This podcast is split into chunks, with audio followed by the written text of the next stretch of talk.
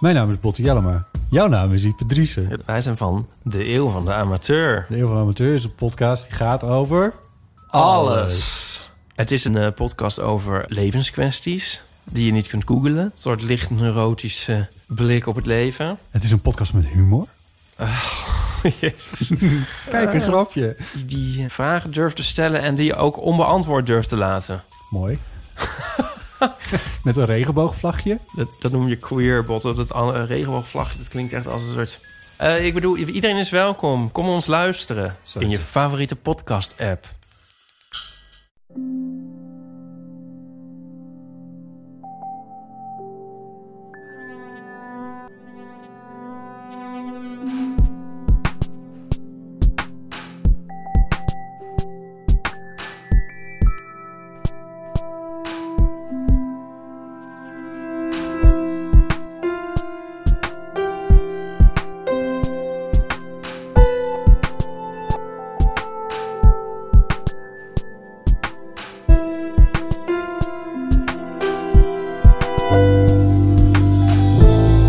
Is Relaas, waarin mensen een verhaal vertellen over iets dat ze zelf hebben meegemaakt.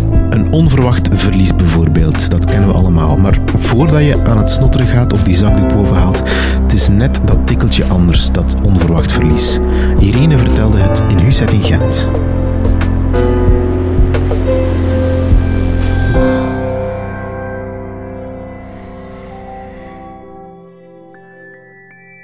Ik heb gestudeerd in Gent, maar vijf jaar geleden ben ik officieel echt verhuisd naar Gent. En ik was zeer blij. Ik had een eh, appartementje gevonden in januari aan de Zuid. En dat was via samenwonen, omdat ik had net mijn eerste job, dus het moest een beetje goedkoop zijn.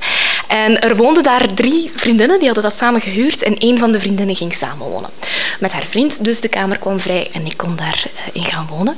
En het was echt een prachtlocatie aan de Zuid, wat heel gemakkelijk was voor mij om naar het centrum te gaan aan het station, want ik moest pendelen. Ik had een job in het onderwijs in Zottegem, dat was perfect. Het openbaar vervoer passeerde daar. En het was een appart- appartement op de vierde verdieping met eh, een heel grote woonkamer met heel veel ramen en heel veel licht dat eigenlijk uitkeek over de bomen. Dus ik was eigenlijk meteen verkocht. Ik was heel tevreden met het appartement. Maar eh, ja, eh, één bepaalde dag, eh, een maandagavond in april, kwam ik thuis van, van mijn werk. En het was een heel mooie dag, een heel warme dag. Dus ik kwam thuis en ik heb alle ramen meteen opengezet. En ik ben naar de keuken gegaan, iets genomen om te eten. En me eventjes neergezet in de woonkamer voor de televisie om eventjes te relaxen. En op dat moment kwam mijn andere huisgenote thuis. Zij werkt ook in het onderwijs. En ik dacht, goh, ik wil wel even praten over eh, hoe onze dag is geweest. En eh, zij ging naar de keuken. Nu, hoe groot onze living ook was, hoe klein was ons, zo klein was onze keuken. En dus de keukendeur moest dicht om de koelkastdeur te kunnen openen. Dus ik dacht, ja, dan ga ik naar haar. Eh, dus ik ben door de living over de gang zo naar de keuken gegaan, deur dicht. En zij staat te koken, we zijn wat aan het babbelen. En zo na een kwartiertje of zo zegt zij tegen mij, goh Irene, ik ruik precies een barbecue. En ik denk, goh, ik, ik ruik niets. Eh, dus we doen het raampje open. Eh, nee, geen, geen barbecue, ik ruik niets. En ze kookt verder en zegt ze, ja, maar ik ruik toch echt een barbecuegeur? En ik zeg, oké. En dus eh, we doen de koelkastdeur dicht, eh, de gangdeur open. En we zien eigenlijk vanuit de open woonkamerdeur, want ik had echt alles, alles laten staan hoe het, was, zien wij zo'n grote zwarte wolk eigenlijk zo dicht over het plafond naar ons toezweven. En ik denk, huh? En zij, mijn huisgenote, gaat eigenlijk door de gang de living in. En ik volg haar. En eh, we zien eigenlijk dat de televisie in brand staat. Eh, wij hadden zo'n zo'n oude televisie, die stond daar al, zo'n bak nog. En eh, die vlammen kwamen daaruit, maar echt ook hoge vlammen. Ik was verschoten, dat waren echt... Ja, ik kan nu zeggen twee meter, maar dat was het niet. Het was echt eh, hoge vlammen. En die, die wolk kwam daar vandaan. En ik sta daar naar te kijken, een beetje in shock. En mijn huisgenote zegt, wij moeten die brand blussen. En ik, ah ja, ah ja oké. En dus eh, zij neemt een deken, eh, een vliesdekentje dat daar lag op een kist. En zij loopt daarmee naar de badkamer. En ik denk, ah ja, oké. En ik volg haar naar die badkamer. En ze, dat teken en ze is dat teken aan het nat maken in de badkuip. En ik denk, ah ja, slim eigenlijk wel. Want ze zeggen, je mag niet blussen met water. Je moet dat bedekken. Maar ja, misschien kan dat vliesdeken in brand schieten. Dus dat is goed dat dat, nat gemaakt wordt. En zij loopt met dat natte vliesdeken terug door de gang naar de woonkamer, naar de televisie. En ik volg haar opnieuw. Ik ben eigenlijk echt niets aan het doen. En... ehm, Ja, zij gaat met deken aan de ene kant van de televisie staan en ik sta aan de andere kant. Daar eigenlijk wel een beetje een eindje vandaan, want dat is echt warm, zo'n brand. En ik dacht, dat is warmer dan een kampvuur. Dat is echt, dus we staan echt een eindje van, van de televisie en zij ook met dat teken in haar hand. En dus door gewijs houdt ze dat teken zo en wil ze dat over de, over de televisie gooien.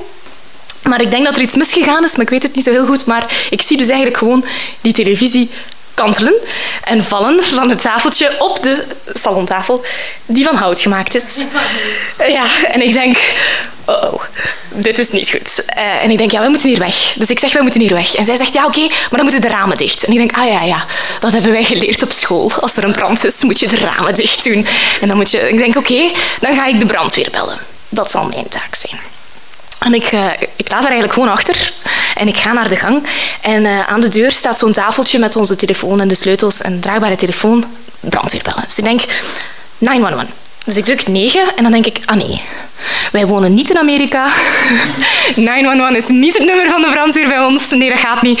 Bij ons is dat een 100. Ja, ja, ja. En ik druk verder 00. En ik hou de telefoon aan mijn oor en ik ben volledig klaar om te, om te roepen eigenlijk gewoon. Want ik denk, moet ik dan nu vertellen dat er brand is? Ze moeten komen. Dus ik ben klaar. En een, computerstem die zegt, het nummer dat u probeert te bereiken is niet beschikbaar. Want 900, dat is geen nummer.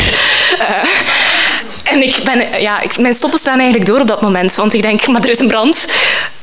Iemand moet mij helpen. En ik roep dat dus ook naar die telefoon. Maar er is een brand. Je moet mij helpen. Ja, er gebeurde dus niets. Dus ik denk, ja, ik moet hulp zoeken. Iemand moet mij helpen om de brandweer te bellen, want ik slaag daar duidelijk niet in. Dus uh, ik doe de deur open uh, naar de gang, naar buiten eigenlijk. En ik weet nog dat ik dacht, moet ik mijn huissleutels meenemen? En dacht ik, oh ja, nee, nee, die deur gaat wel open blijven. Dat is oké. Maar die telefoon moest mee, want ik moest de brandweer bellen. Ik, uh, ik weet nog dat ik dacht, ze moeten dat weten dat er brand is, de huisgenoten. Die moeten me helpen. Dus ik schreeuw eigenlijk echt, er is brand. Je moet ons helpen, er is brand. En echt zo'n schreeuw waarvan ze zeggen moord- en brandschreeuw. Dat weet ik dus nu dat dat echt bestaat. Want mijn huisgenote heeft achteraf tegen mij gezegd... Irene, ik heb nog nooit iemand zo luid horen roepen. De nachtmerries die ik nadien had van de brand gingen niet over de brand, maar over jouw schreeuw. Um, dus het was wel echt serieus. Ik heb geschreeuwd en ik ren eigenlijk met die telefoon de trap af. En ik kom op de derde verdieping en ik klop op de deur uh, van het appartement op de derde verdieping en niemand doet open. Dus ik oké. Okay. En ik loop verder naar de tweede verdieping. En ik klop op de deur van het appartement en een oude man doet open. En ik zeg, of ik schreeuw of ik, ik hijg, ik weet het niet. Ik was volledig in paniek. Dus ik zeg tegen die man, er is brand op de vierde verdieping. Je moet mij helpen, de brandweer moet gebeld worden. Er is brand. En die man, die kijkt naar mij en die zegt, nee, dat kan niet. Maar nee, dat kan niet. ik stond daar en dacht, maar nee meneer, er is brand op de vierde verdieping. Ik woon daar, er is brand. Je moet mij helpen. En die man kijkt naar mij en die zegt, nee. Ik maar allee, hoe kunnen dat nu niet geloven? Alsof ik iemand ben die belletje trek komt doen of zo. Allee, ik ben echt iemand die hier komt vertellen dat er brand is. Moet mij helpen. Ik kan de brandweer niet bellen. Dus ik denk, oké, ik heb daar geen tijd voor. Ik, kan niet met die man redeneren. Dat gaat niet. Dus ik laat die man achter en ik loop verder naar de eerste verdieping. En op de eerste verdieping is er een makelaarskantoor. En die deur staat open, want het is ja, half zeven of zo, weet ik veel. En uh, er staan daar drie mensen.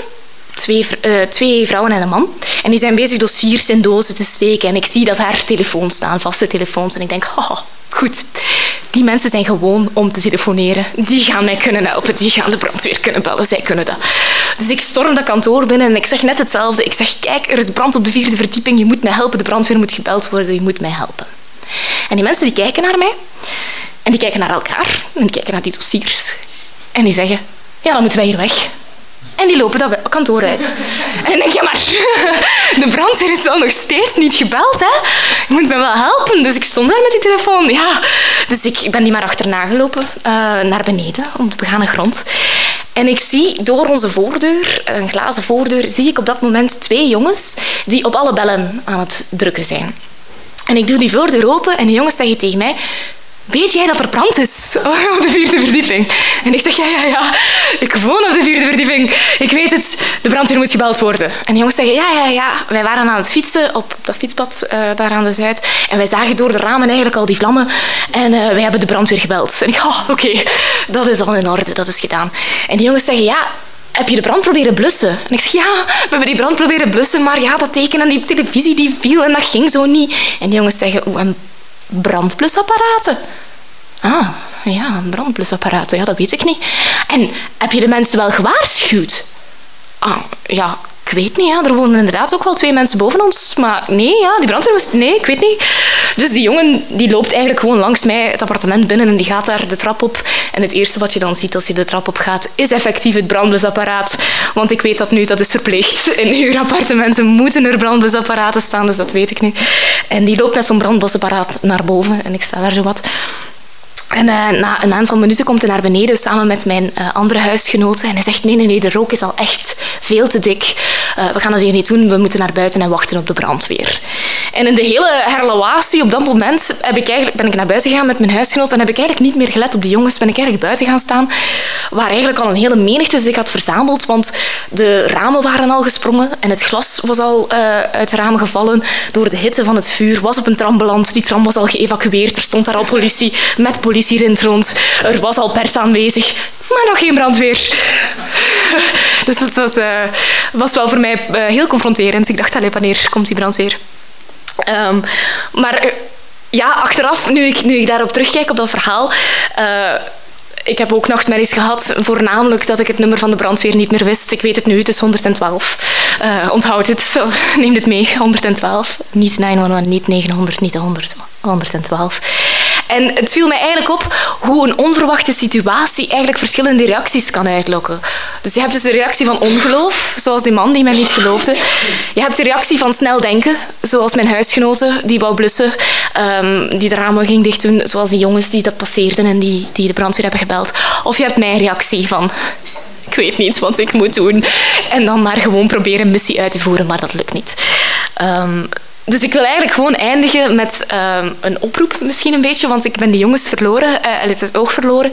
En ik hoop een beetje dat als de jongens dit verhaal horen, of een van de jongens of iemand die hen kent, dat ze eigenlijk de boodschap meekrijgen dat ze mij op, dit, op dat moment eigenlijk echt enorm geholpen hebben. Want zij zijn erin geslaagd om iets te doen wat ik op dat moment echt niet kon, de brandweer bellen. Uh, dus vandaar dat ik hen wil bedanken. Ze, zijn, ze waren echt wel helden voor mij op dat moment.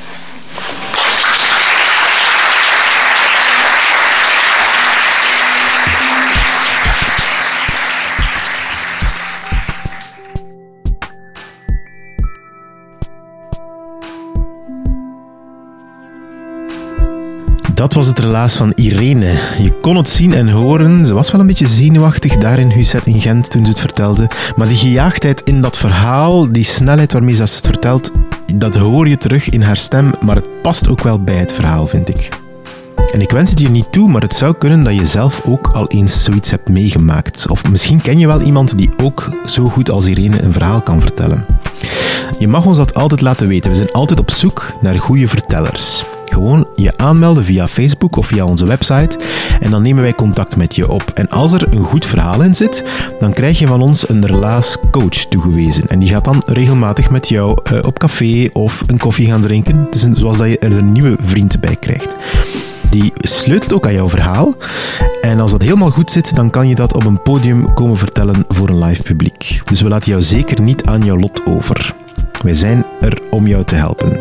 Wij, dat zijn Marleen Michels, Philip Cox, Ruby Bernabeu Plaus, Dieter van Huffel, Sarah de Moor, Timon van de Voorde, Charlotte Huigen, Evert Saver, Sarah Latré, Stefan Grijaert, Anneleen Schelstraten en ikzelf ben Pieter Blomme. Dankjewel ook aan onze partners. Dat zijn het Medialab en Studentenradio Urgent FM, waar wij al onze verhalen op uitzenden. En dat is ook REC, het talentnetwerk voor digitale verhalenvertellers. En alsjeblieft, doe ons eens een pleziertje. Ga naar Facebook, Twitter of Instagram en deel nu jouw favoriete verhaal, jouw favoriete relaasverhaal online op Facebook of Twitter aan je vrienden. En vertel er ook bij waarom dat je het zo'n goed verhaal vindt.